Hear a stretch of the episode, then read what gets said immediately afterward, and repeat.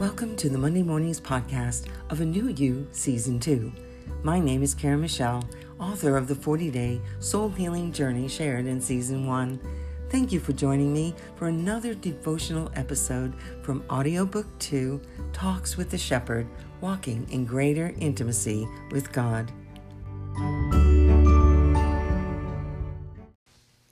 A talk with a shepherd about complainers. I said, How do you get used to walking in the miraculous? I know it sounds a bit presumptive, Lord, but it apparently does happen. One may say, Wait, wouldn't that be a good thing? Wouldn't that mean you have grown accustomed to trusting God for His divine intervention? To trusting Him enough to walk in the Spirit? Those are indeed good things. But the question I'm posing is a bit more curious than all that. I mean, how do you get used to walking in the miraculous? So used to it, you hardly even notice anymore how miraculous it really is. You just take all those miracles for granted. It appears that's what happened in the in the desert with the Israelite children all those years. Manna fell from the sky daily to meet their every nutritional need. In fact, you spoke it out loud to Moses I will rain down bread from heaven for you. The people are to go out each day and gather enough for that day.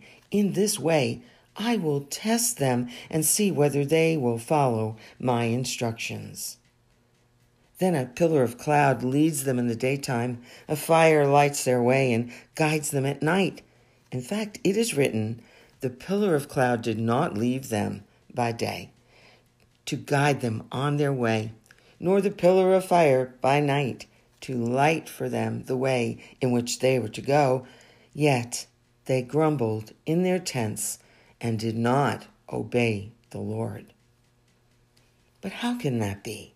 The manna was still falling daily. The cloud and fire were still guiding and protecting. They were surrounded with your miraculous presence, Lord God. Yet they grumbled, they complained, and they went their own way, taking matters into their own hands, worshiping their gold, their stuff, even their self sufficiency, instead of you. What happened? How could anyone disobey you, God, while surrounded by dramatic, concrete evidence of your very presence every single day? Even as I ask, I hear the answer. They got used to the pillar of cloud and fire, just like they got used to the manna, even bored with it. Sure, it was all very exciting at first, but, well, the novelty wore off.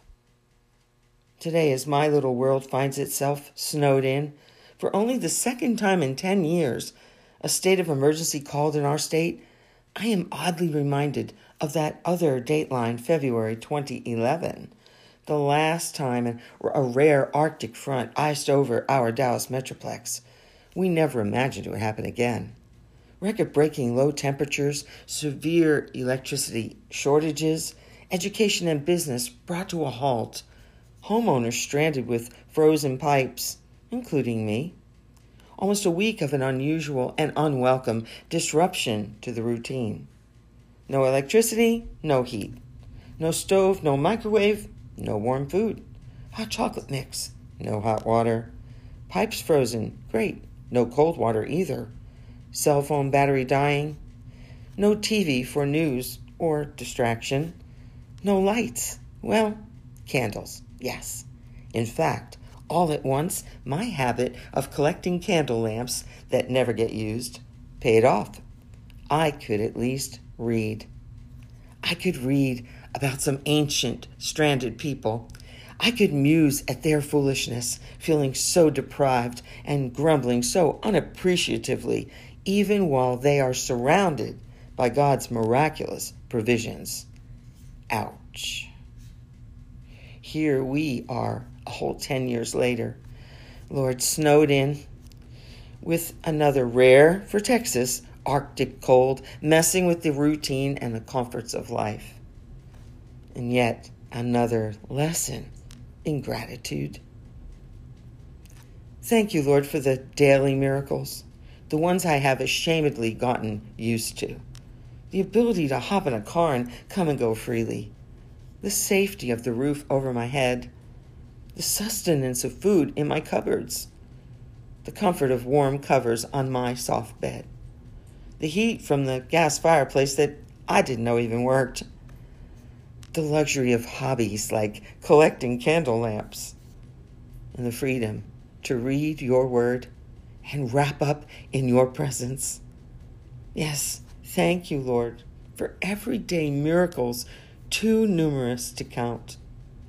And forgive me, Lord, for getting used to them, for forgetting even for a moment how incredibly blessed I really am.